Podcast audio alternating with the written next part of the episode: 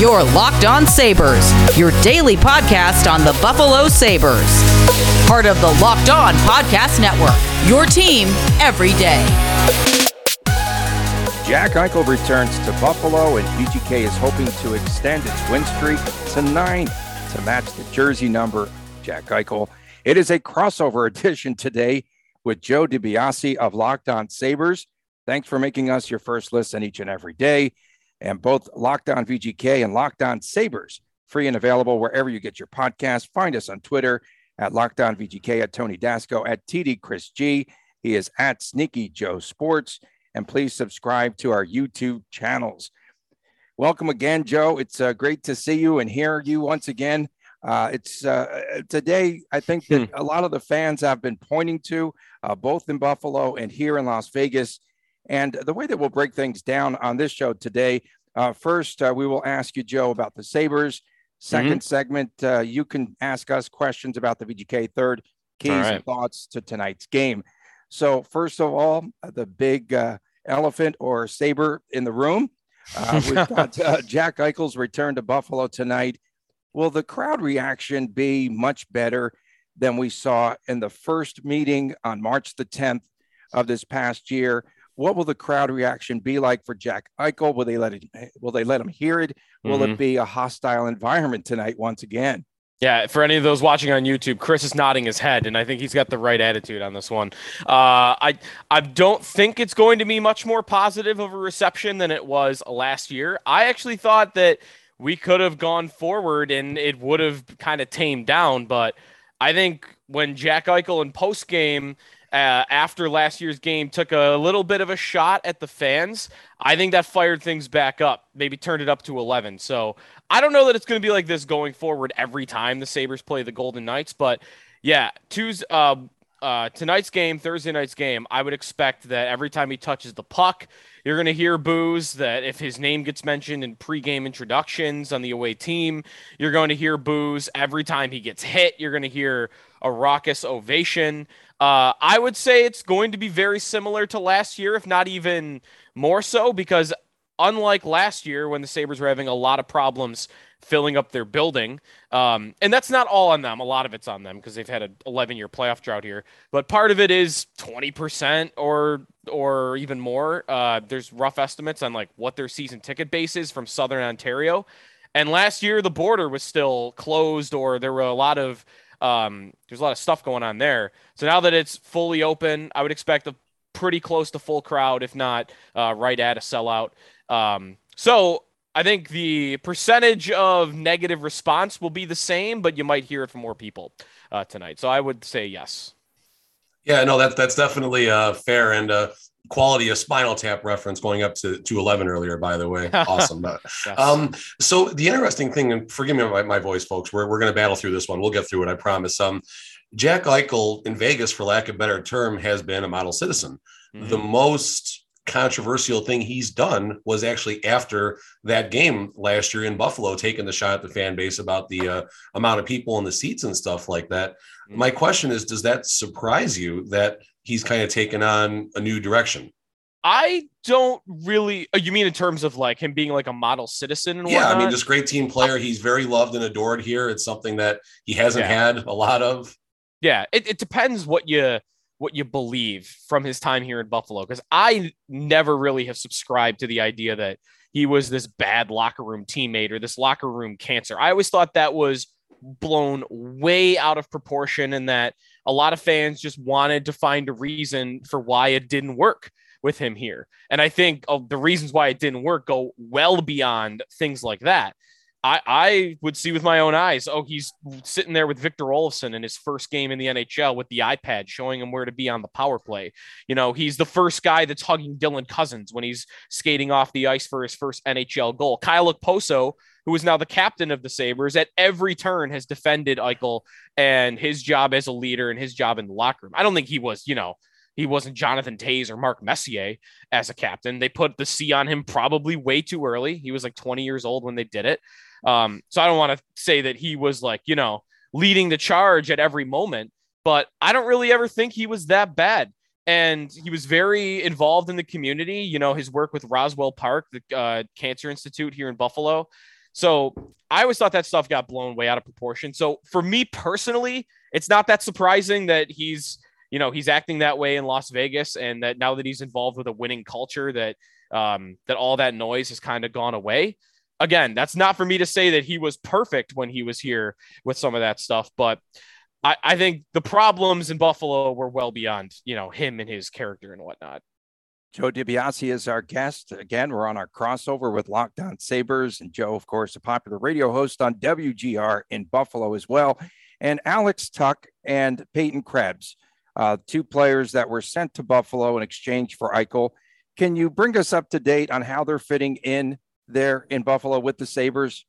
Yeah. So starting with Alex Tuch, I think Alex Tuch has been a dream. Um, in an era or in a in a period of Sabres hockey here where their GM Kevyn Adams gets up at the podium multiple times and says, "We want guys that want to be here." And you know, that's a hard starting point when you're on an 11 year playoff drought and you can't fill up your building and it just feels like a dark, depressing uh, place in the NHL. Here comes Alex Tuch, who he's not quite like from their backyard. Like Syracuse, New York is, you know, it's a couple hour drive down the road, so it's not that far. But grew up a Sabre fan, grew up next door to former Sabre Tim Connolly, and he's just been exactly what the Sabres have wanted of a guy that wants to be a Buffalo Sabre. But that's only so good if you're actually a good player. Right, like you could be a, you could want to be a Buffalo Sabre, but you score two goals in the entire season, and who cares? Um, Tuch has been great um, he's about 0.8 points per game so far, 44 points uh, in 54 games for the Sabres after coming back from that injury that you guys know he had last year. Um, he's been great. He's been playing on the top line. He's really sparked Tage Thompson, I think, in the last uh, 12 months. He's, he's so. on a tear. He is on a tear right now. Oh, my goodness. Thompson's been unbelievable. Talk's a big part of that, though, because Thompson's not He's not your traditional number one center where you'd think of, oh, he's driving play and he's playmaking and he's carrying the puck. Thompson does do some of that, but his number one attribute is scoring and his shot. And that'll Tuch has kind of taken on the responsibility of, okay, I can carry the puck more. I could play make. I could skate through the neutral zone with speed and set things up. So I think Tuch has been fabulous. He's been just what the Sabres have wanted out of him. Um, and then on the other side of the trade, Peyton Krebs, there have been moments, there have been flashes. The consistency is not there yet. He's still young. So we've, we've learned with Tage Thompson not to write off a prospect because that guy was at ground zero and then boom, he's suddenly a 40 goal scorer. Um, but I think Krebs, you know, there are things to build on with him. He's playing in the bottom six. So you'd like to see more from him at some point, but I don't think there's a lot of pressure on him yet to be like, oh, you got to play 20 minutes a night and be a 50 point guy. So Tuch's been a dream. Uh, Krebs has been pretty good. And then, you know, the picks that they got, well, uh, we'll I'll let you know in three years. Fair going. enough. Um, yeah, I've, I've always said Alex Tuch, in my opinion, is one of, if not the hardest player in the league to stop when he has a full head of steam going across the neutral zone. It's yeah. just amazing to watch. He has so many coast to coast goals, and to your credit, he's been he was also a model citizen here in Las Vegas, very loved, uh, a lot of appearances, things like that. Um, little fun fact about not not so fun fact about Peyton Krebs. Do you know how he logged his first NHL shot on goal? I do not know this. No. He took a puck off the jaw, broke his jaw, and uh, went to hit the goalie. Really? That's how that happened. I remember he had the jaw injury. Wow yeah, no, I'm. I was really high on Krebs. The story about him kind of falling on the draft board uh, with the Achilles injury that happened like weeks before the draft. That was just yeah. uh, absolutely terrible. And I think Krebs will develop, and he'll certainly uh, fit in nicely with uh, the stable of talent that uh, that Buffalo has. Um, so on that, you mentioned stuff about the uh, season ticket base yep. and stuff like that. Um, how is the attendance going right now? Are they trending the right direction? Is it a, a much different environment year over year? And uh, Uh, can we credit Alex Tuch with a lot of that? I guess you could you could you could give him a little bit. I'm sure. Okay. It it's it's a hard question to answer because I, I think what you hear from the team once in a while, even not like in public, but even behind the scenes a little bit, is it's going to take years for for them to rebuild their season ticket base. It's not yeah. all about the border being closed and and whatnot. That was a part of it because again, that's like over twenty percent of their. So what? Why? Let's let me let me cut you off. I'm so sorry, but why is the season ticket base low in general? Is it because of the the performance on the ice, or what? What do you yeah. attribute that to? No, re- like really, that's it. Like at some point, fans just. I mean, they had been loyal, right? Like you know, year five of not making the playoffs, year six, year seven, year eight. Like they were still there. They were still filling up the arena. They were still optimistic uh, about the team and hopeful. And then just, you know, the pandemic hit. And I think that was a, a marking point of like, we just, we can't do this anymore. Like fans spending thousands of dollars a year on a product that you haven't seen you know pay pay out for you make make its money worth in over a decade at some point, I think fans just they they kind of lost hope on it. Now, I think they're building that back up. I think the season ticket base is incrementally going back up, but you know, when when you lose that percentage of your season ticket base, um, it, it's it takes years to recover from it. So I, it's going in the right direction. You're seeing games where the building is half empty on Tuesday night against Arizona. That was the case, but Last year, you saw very few games where the building was full, and already you saw the opener. It was a packed house. Um, they played a Saturday game against Florida, where it was that. I would imagine tonight against the Golden Knights, it's going to be the same way. So, it's going in the right direction, but I, I would think this is at least a year, two years. Uh, and they need to really put a good team on the ice. I think before we're talking about, oh yeah, they're selling out the building every night like they used to. Joe DiBiase is our guest, Locked On Sabres. You saw a lot of Bruce Cassidy back there in Buffalo, of course.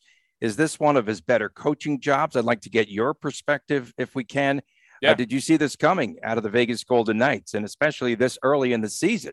I did. I, I love Bruce Cassidy. I always loved him as the Bruins head coach. Um, he's a very it, it's a it's a work environment or a job that you don't see a lot of creative thought. You know, like it's kind of the old thing, right? Like uh, a young player plays bad, I'm going to stick him on the bench and like you know put him up in the press box, or uh, big player comes through the doors. Like this happened with Tage Thompson here at Buffalo. Don Granato, I think, has a lot of the same traits Cassidy does, where yeah, he's six seven, and every coach has tried to make him a power forward, but he like he plays like he's five ten, and you know what? I'm going to let him play that way. And I feel like Cassidy is he's proven to be very data driven in the past, very uh, based on information and whatnot, and not set in his ways. So, from what I saw in Boston, I always liked the job he did and liked the way he approaches the job itself. So, no, I wasn't really that surprised um, at the at the success he's having in Vegas. The only thing I thought might hold him back is is their goaltending situation would mm-hmm. hold up, and we can get to that when we talk about the Golden Knights more. But no, I, have always liked Cassidy, and um, I'm not stunned at all that it's going as well as it is in Vegas. Uh, we had a big problem in under the DeBoer era with no identity, like no identity, yeah. and just kind of strange in the post game pressers and no accountability, right? Yeah, exactly. No accountability so, either. Yeah, exactly. So what I'm asking now, Joe, is pardon me, I'm fighting through this. We'll get through it, folks. We'll get through it. I promise. I think um, you're doing great. I think you're doing great. Yeah. Talk, talk to me about the identity of the Bruins teams under Cassidy. What did you, oh, the Boston Bruins are coming to Buffalo tonight. What yeah. did you expect as a fan, as a reporter, as, as everything? Yeah, yeah. I, I think, you know, I'm trying to not get stuck in the way they used to be, which was, and like there was a little of this, but 10 years ago, like the last time, honestly, the Sabres were good the Bruins were the team. They just couldn't get over the hump. Like they just, it was that they consumed the Sabres and Sabres fans and like the organization too. They made moves to get tougher because the Bruins would just bully them. And that's like Lucic and that's Chara in his heyday um, and Marchand just coming on. So like they would bully you. And they still did that under Cassidy, but Cassidy I felt like his team's identity was they were going to boat race you. They were going to outskate you up and down the ice. Like they were like going to unleash that Marchand, Pastrnak, and uh, Bergeron line, and they were just going to control play. You know, they were going to be willing to take chances um, while still maintaining that, hey, we're the Boston Bruins and you're not going to push us around. So I feel like he balanced that very well with the city he was in, the team that he had, while also being willing to say, okay, I do want to open things up. I do want to score and go up and down the ice. So I, I think it was a balance there. I don't know if he's going to maintain that, you know, we don't get pushed around stuff in Vegas. I think he probably will. Um, but the first thing I think of is just he was willing on a team that had been fit about physicality for so long to be like, yeah, we have better players than you, so we're just going to outscore you. Coming up next, uh, we'll be talking about, we'll get questions from Joe DiBiase of uh, Locked On Sabres. He'll be asking us about VGK. Stay with us. It's a big day in Buffalo. And for the Vegas Golden Knights, as the win streak's at eight, they try to extend it to nine to match the jersey number of Jack Eichel. So corny. Back with more after this on Locked On Golden Knights. You love that, Tony, don't you? Our next partner has a product that we uh, we absolutely use every day. Uh, it's Athletic Greens, and uh, we utilize it because we don't have the time, especially here in Vegas. Chris with his family, me with my bachelor pad, well, whatever. Uh, we need a lot more energy. I don't know where that came from, but just stay with it. Uh, now, I've been using uh, Athletic Greens for about the last six months, and I absolutely love it. It doesn't taste like it's super healthy. It has kind of a mild tropical taste. I actually look forward to taking each and every day. So, what is this stuff? With one delicious scoop of athletic greens, you are absorbing 75 high quality vitamins, adaptogens, probiotics, all that. Special blend of ingredients supports your gut health, your nervous system, your immune system, your energy recovery, focus, and aging, all those things. We send it to some friends. It is lifestyle friendly, and they use a lot of the best products based on the local science with constant product iterations and third party testing. Um, the importance of it, they have multiple uh, vitamins in there, multivitamins. Uh, tons of people take it uh, each and every day, and it really is good. And it costs a lot less than $3 a day. You're investing in your health, it's cheaper than your cold brew habit. There's a lot of testimonials about it. Just Google it, as they say, right?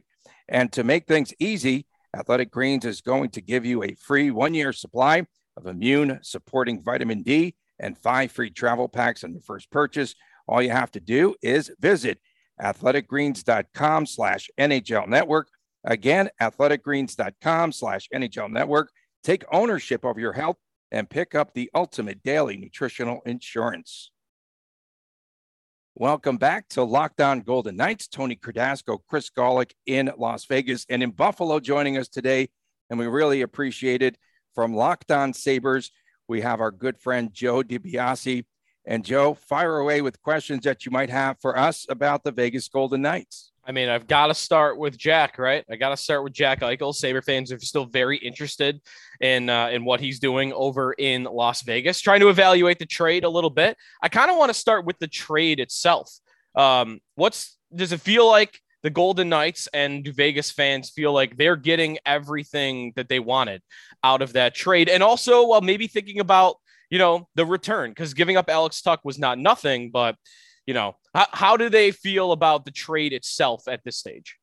Um, I think Tuch was a cornerstone of the Vegas Golden Knights since uh, joining the team a couple games into uh, our first season in 17 18. So that's the first thing I would uh, start with. And I mentioned earlier, Alex Tuch, in my opinion, is one of the hardest players in the NHL to stop or slow down when he has a full head of steam coming through the neutral zone. He was probably the only player that we had that really could turn a game on end um, but not nearly to the level of Jack Eichel. I think the most important thing with Eichel is he can single handedly take a game and say, I'm going to win this game for you guys, or I'm going to get the big goal to tie it up, or I'm going to just find a way to lead, you know, just follow me, boys. I got you this game. And that's something that the Vegas Golden Knights have never had going back to season one. Like I said, Alex Tuch was kind of developing to that, and he did, did a remarkable job, especially in the playoffs multiple times but not on a consistent basis. So, you know, Jack Eichel, he's definitely uh, the difference maker. Uh, you saw it in, in, the overtime game the other day against uh, Winnipeg, just that goal with four or five seconds left. Just the, he has this thing, right? I'm sure you can uh, jump in anytime here, but he goes behind the net, then he goes back to the blue line, then he goes yeah. back down the boards, then he goes behind the net, then he goes to the blue line and then he makes a great pass or gets a great shot attempt. And he does that multiple times every game. And me and Tony have alluded to we were concerned, and I think that concern is gone now, but we were concerned about other players being able to keep up with him and being able to accept that pass. And that was a concern when we let Max Pacioretty go for future considerations. We can talk about that in another show. Um, but he was our best finisher we had ever had. And you know, those two together would have been a dynamic duo, but Chandler Stephenson and Mark Stone are doing just fine with him. And yeah. you know what else, Joe, too? Uh, he's really improving surprisingly. I mean, some people might think that he's, you know, reached his peak, but especially on the defensive end. And Bruce Cassidy talked about it the other day with his first and second steps and getting the puck out of the zone and starting the break. He's very much improved there in that area. And when we talk about this trade as well, Remember, uh, Chris, you recall that VGK, the, the last piece to this trade was Peyton Krebs, and VGK mm-hmm. did not want to part with Peyton Krebs. That, that, that was finally the, decided to do it. That, that was, was the hiccup for, for, three months. Yeah, yeah. and it, it went on for a while. Yep, for sure. Yeah. I, I always wonder about the timing of that because if you remember back, Eichel went on ESPN that day of the trade. And he said, I think he told the Sabres a day before, two days before, that he was going on there. And that was probably something surgery related at the time, I'm sure, like just to kind of air his grievances about campaigning a little bit. Yeah, for sure. Um, on that front, neck neck wise, it, it sounds like there's been no hiccups since the surgery. No, nothing. No, I mean, I remember um, actually Tony and the the one of the podcasts we listened to over the summer where McPhee went on uh, up north with uh, some of the Canadian uh, people. Those he the mentioned there's he a couple. Speaks to he never speaks to. No, that's fair. Also, that's that's okay. fair. Also, maybe he'll talk to me one of these days. Um, he has talked to me, but off the record. But anyway, moving forward from that, um, he there's there was concern, right? The first couple of games, he took a couple of good licks in his first couple of games back, and mm-hmm. McPhee was concerned. But really, after two or three games, it was it was really business as usual as far as his health goes. And unfortunately, yeah. dude broke his thumb uh, like six or seven games in, and right. he didn't miss a game. I mean, like I in my, my everyday living, you can see my desk over here. I open packs of hockey cards and sports cards for people, and I send them out. And imagine not having your thumbs to do something like that. Yeah. Now imagine not having a good thumb to shoot a 90 mile an hour wrist shot or a slap shot or yeah. win a face off. I mean, it's just absolutely remarkable. Yeah. So how, how is he fitting in? Like what what is the utilization like? Because I'll look at the numbers and I'm not watching them every night, and I'll see, oh wow, he's playing less than 19 minutes a night. Which I'm not saying that's a bad thing. I'm no, just saying it's different because he's he's been efficient. Yeah. Joe, he's been absolutely efficient. He scored one goal on two shots in Toronto, and his second shot was a high danger shot. He's become more of a complete, I think, and team player under Bruce Cassidy. Chris, anything else to add? No, I mean, um, I, I, definitely agree with that, and uh, no disrespect on the Buffalo side, but there is a different level of talents around Jack Eichel. Also, I mean, there's really two very strong lines that can score goals. And then obviously our line four is doing wonderful things, and line three is kind of there. So he has a lot less pressure on him, which I think is yeah. helping him. And you know, we're talking a little bit about kind of his attitude and stuff. And you know, he's he he actually has a fun side that I I didn't see. Tony, I'll go back to uh, the baseball the game over game? the summer, the, the, the softball game where Ryan Reaves landed in a walking boot after the game, but he did a cartwheel after he hit a home run. Like that's not a Jack Eichel thing. He just did a cartwheel coming in. When one of the days I'm going to ask him if he's ever going to do that when I get my credentials for uh, the games next week. I'm going to ask him if he's ever going to do that in uh, on T-Mobile Ice. What do you think? Will that get us invited back, Tony? there was a there was a hula hoop gift that used to float around Sabres Twitter for years and years that I haven't seen in a while, but there there was that side to him for sure. Um, I yeah, that's that's a good point because I I thought about that when you said that earlier about like he's not really being asked to like you've got to or he can you said he can right. like put the team on his back and carry them. In buffalo he had to put the team on his back and carry them or like they weren't going to win. And it feels like vegas is the right setup where you know if he if he has an off game it's not oh it's an automatic loss which is kind of how it used to be here. Was was he ever used in the pk in buffalo? Because he's been getting a lot of pk time here at at the end, I think the last the last year or two he was in Buffalo, he he started to, yeah. Because you think about it, his reach, right? Like his stick, he uses he's got a longer the longest, stick. He's got the longest stick in the NHL. Let's face it. Right. So even in that, he doesn't need to be diving to block shots to make an impact. He could stand where other guys stand and be bothering the guy with the puck more than anybody else does. So no, I, I he started to do that a little bit towards the end. Um, what about the goaltending situation? Because that was one thing that. Like Saber fans that would like hate watch the Golden Knights a little bit at the end of last season, and then they see Robin Lehner's out for the year, and it's well, isn't that what kind of got them beat at the end of last season? Was the goaltending? So how have they maintained that position, and how does that look going through the rest of the year? Let me let me start off with Robin Lehner. Of course, uh, right now he's had one hip surgery. He's awaiting his second hip surgery. He had knee surgery and a shoulder surgery. Uh, Chris and I both agree that we don't think he'll ever play for VGK again. Oh, I don't wow. know how he's going to come back from all those uh, injuries. And then, you know, Logan Thompson has just been spectacular in net. Um, and part of the reason why Thompson and Adin Hill, the backup goaltender right now, have been so they're doing so well is because of the defense in front of them. Bruce Cassidy has really done a great job, and John Stevens, special teams coach uh, and the more or less defensive coordinator, if you will, uh, they've done a great job in clogging up the middle, playing uh, the defensive structure very well, and making sure that opponents don't have players just standing there in front of the net. That was part of the big problem uh, that they had last season. There were a ton of a ton of deflections in front of the net on goals and things. And uh, Logan Thompson is very athletic. Uh, he just comes up with a lot of big saves. Marc Andre Fleury took him under his wing when he was here in Vegas, and it's made him a much better, a better goaltender. But there is, you know, it's not a VGK season unless there's a hiccup or some controversy or something. And now they have a third goalie, Laurent Brossoit. We call yeah. him Brossoit here in Vegas because he is a bro. And, you know, he was down in Henderson for conditioning. Now he's back up with the parent club. He's on IR. Cassidy doesn't want to play with a three goalie system. We don't know where this is going to be going. They have too many goalies right now. Adin Hill, I think, is a huge surprise for Chris and I. He just got shelled in the preseason. Chris, your thoughts too? No, I mean, like you said, Tony, there is a goaltending drama situation building right now. And um, I also cover the AHL Henderson Silver Knights out here, Joe. And I was at Brossoit's uh, both of his starts over the weekend, and he played on Saturday night. It was a fine game. I mean, a lot of odd man rushes, four goals given up. You can't really put any of the goals on him. It was it was just a good, you know, get back on the ice type of start. So fast forward to Tuesday night, the Silver Knights at the time were two and eight, welcoming the three and seven San Diego Gulls. The final score of that game, seven to zero, San wow. Diego.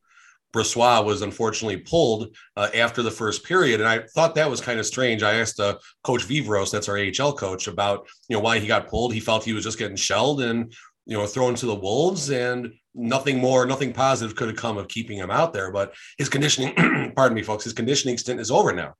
So now he has been called back up to the Golden Knights, but he still remains on IR. I don't know how this nonsense works. Uh, Tony will definitely get going anytime here about the salary cap and the, the salary cap roulettes, not gymnastics. This is Vegas. So we do salary cap roulette out here where we juggle things. And there's, believe it or not, a path where Logan Thompson might go down to the AHL from time to time to clear the path for Brossoit to get some starts. It would only be on paper. He's not going to play any games, but still, I just can't imagine this fan base flipping out when they see Logan Thompson sent to the AHL. Right. when he might not even actually like this happened. This would happen here, where a guy gets sent down to the minors and uh, he doesn't even really leave the building. Like he just stays in the building. Oh, they got to tweet it out and put it out there that it happened and stuff. Yeah, and... yeah. So th- that that was my final question. Is about like one, are there any other holes on this team? And two, if there are, like they have zero cap space, at least a CapFriendly. They got like 17 um, bucks. Seventeen dollars to spend, yeah. and do you guys? Uh, Buffalo's got a ton of cap space, correct? They are. They are sometimes struggling to reach the cap floor. Honestly, um, I mean what mean, are they going to do? Are they just waiting for the trade deadline? Add more pieces. What do you think their plan is? I th- Patrick Kane, let's go. Patrick Kane. I think don't rule that out after the year. They would never. I don't think they would give up an asset for him. Rangers and then and then Sabres. Rangers then Sabres. Something like that. Yeah, go go somewhere where you can win a cup right now, and then after the season, um, maybe the Sabres will be in on that. I could see them being in on it, but not in the trade. I it's something like that. I think they would just hope that their young guys earn bigger contracts. I mean, they have the youngest team in hockey right now by a wide margin, and that is with thing as with Craig Anderson on the roster, who's like 50 years old. I'm not even exaggerating by that much. Um, and I think they're just hoping that a lot of these entry level contracts develop into bigger deals. Dahlin's going to need a new contract after next year. Uh, Owen Power will need a new con will need a contract at some point. So I think they'd like that to happen organically. Um, but in the meantime, yeah, like they're trading for Ben Bishop, who's retired, so they, they can get that cap hit on their books. Uh, they did that last year with Johnny Boychuk, who hasn't played in the league in like five years, but this is something the Coyotes do, right? Like the Coyotes trade for Chris Pronger six years after he retired. So I think in the short term, they're doing that, which means, well, I don't think there's any bad blood between these organizations. If Vegas needs some cap space and they want to throw a, a mid round pick the Sabres way at some point this year, the Sabres would be open to that. But that was my question is are there even any holes? Because if there are, like, I don't know, do, can they do anything to address them mid-season? There's a, there's a nice Owen Power uh, clear cut rookie card we pulled last night. Ooh, actually, love pretty, that. Pretty love cool that. card. Oh yeah. Send it All to right, Joe. um, sorry, I gotta get Yeah. this out. Get a little, little shameless plug for myself there. um, line three, I think, is possibly a hole because they're not the offensive output is not there yet. Um, you got so Phil Kessel started on line one with Stephenson. I'm sorry, Phil Kessel started line one. It was Eichel, Marchessault, right? Tony, correct me if Yeah, no, Riley Smith. Riley start. Smith. Oh, Riley. It was yeah. Riley Smith. Um, Kessel, which Kessel I didn't like. I didn't agree with you there. Anyway, right. No, I thought that would work out, and it kind of did, and it kind of didn't. And then they tossed Kessel back down to line three, which is a fine spot for him. Um, line three is kind of the hole, but that's not unique to the Vegas Golden Knights. That's a trouble spot for almost every team in the league because of the salary situation. But outside of that, I mean, it's you know the, gravy train with the biscuit wheels right now, and at some point there will be some adversity. There is every year for every single team, and you know Cassidy does have some skeletons in the closet that could come out at some point involving uh, younger players if LT and some of our uh, younger you know defensemen kind of slow down a little bit. So that's kind of Yeah. what we're not waiting for it to happen, but it could happen. And Paul Cotter hasn't played since uh, the early part of this season, so he doesn't really like to play the young players if they're struggling, and he doesn't give them too many chances. We'll return with more. Joe DiBiase is with us. Tony Cardasco, Chris Golick from Las Vegas. Back with more on Locked On Golden Knights after this. Thank you for making Locked On Golden Knights and Locked On Sabres your first listens each and every day. For your next listen, make sure that you check out Locked On Sports Today, the podcast, biggest stories of the day, plus instant reactions, big game recaps, and the take of the day. It's available on the Odyssey app, on YouTube, and wherever you get your podcasts. So, yeah, we have uh, Shea Weber getting these phantom assists here in Vegas, too. So, we've got uh, our own ghost in the closet, you know, to pick up on what you were saying there, Joe. But uh, let's get into some keys to the game tonight. And for me, I think the top key would have to be special teams. Um, we know that Buffalo is on what a run of seven straight games, is it, where they've scored a power play goal? Yes. And Yep. VGK had a short, ha- shorthanded goal after they worked on the penalty kill um, extensively in practice earlier this week. So against Toronto, uh, they had that breakout, the shorthanded goal by Reilly Smith. But uh, give us some of your keys, guys.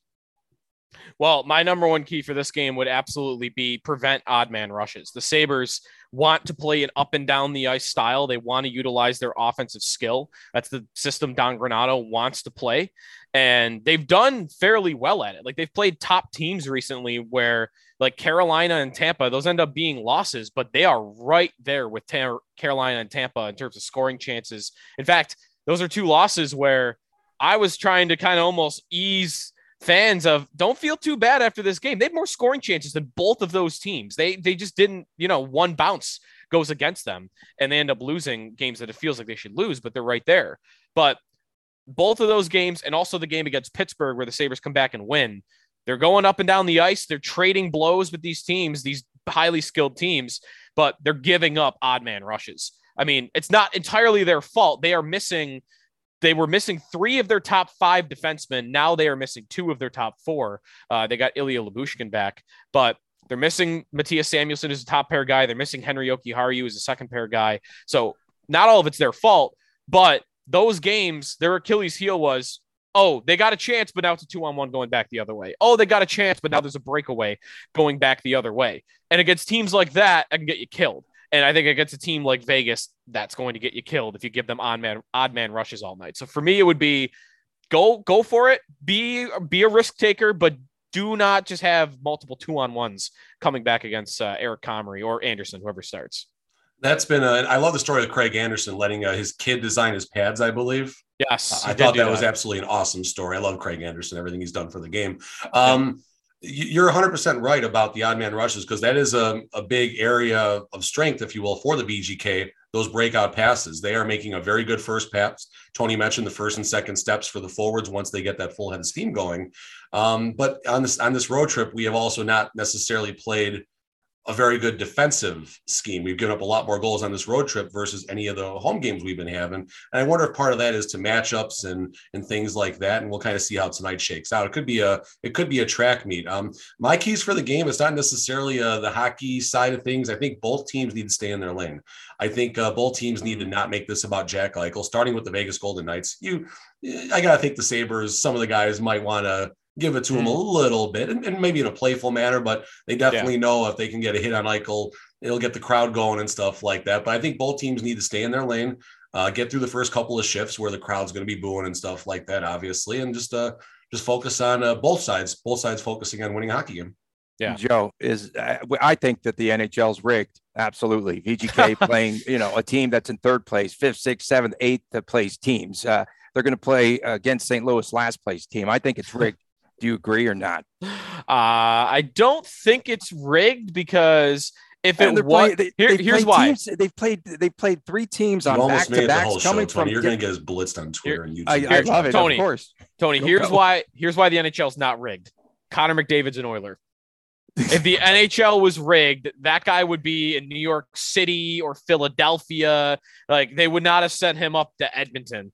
Uh, so that could just be the lottery, but I think McDavid being at Edmonton, I can never be on board with an NHL's rig take again. You know, and here with uh, Alex Tuch, when he was in Vegas, we would call it Tuch luck when things weren't going very well. Uh, yeah. Uh, Tage Thompson, Jeff Skinner, will they be on the same line tonight? They should be. Those two usually stay the same. Uh, they've done a little bit of moving around with Tuch actually being on different lines. He was with Dylan Cozens recently. Cozens actually did play. I should should clarify. It's usually Thompson and Skinner together. Their last game though, Don Granato did put Cozens up between Tuch and Skinner, and then Thompson down with a different line.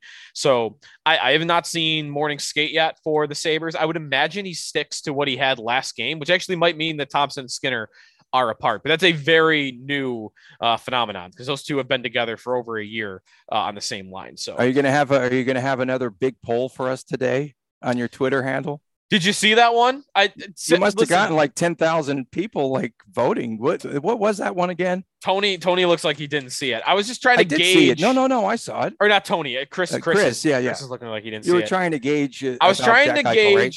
Yeah, like how much are how much negative energy is still in the fan base about this. So my my Twitter poll was this season, the Sabres make the playoffs, but Jack Eichel and the Golden Knights win the Stanley Cup. I like it. I love it already. Are, keep going. my keep question talking. was, are you signing up? And you know, obviously, I'm going to have like a 99% of Saber fans as my uh, as my my followers here. So, uh, are you signing up for that? And yes, did win, but it was only 55% 45% of people out there are saying, no, I don't want the pl- the longest playoff drought in NHL history to end because I don't want to see Eichel win the cup that badly. There's a lot of negative energy. And how for many me, that was voted. That how was many nuts. people voted though? I saw like a huge number there. Uh, like 3,000 voted. so we're talking man, about like, man, this is big, big time. I'm, I'm uncomfortable now. 12 1200 saber fans. We got like 40 uh, votes 50 votes well joe thanks so thanks again for joining us. We appreciate your hey thanks for carrying me boys. We got through it. We got through it's it. been a lot of fun and uh, i know you'll be there. I hope that they don't you know cheer or root up in the press box like the media does here they, they i know you don't tony you, you might be booing. Okay. But, they, let, me, let me throw one last little thing here in at the end. Do i it. i do wonder i'm very interested to see how much Eichel will play into it. He didn't really do it on the ice last year.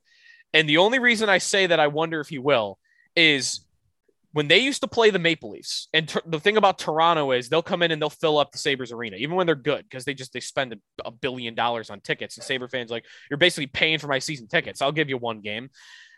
Leafs fans would come in, they'd fill the place up, and Eichel would always go after him. And when I mean go after him, I mean like he'd score a goal, he'd skate up to Leaf fans in the first row and he'd tell them to sit down. He would do stuff like that.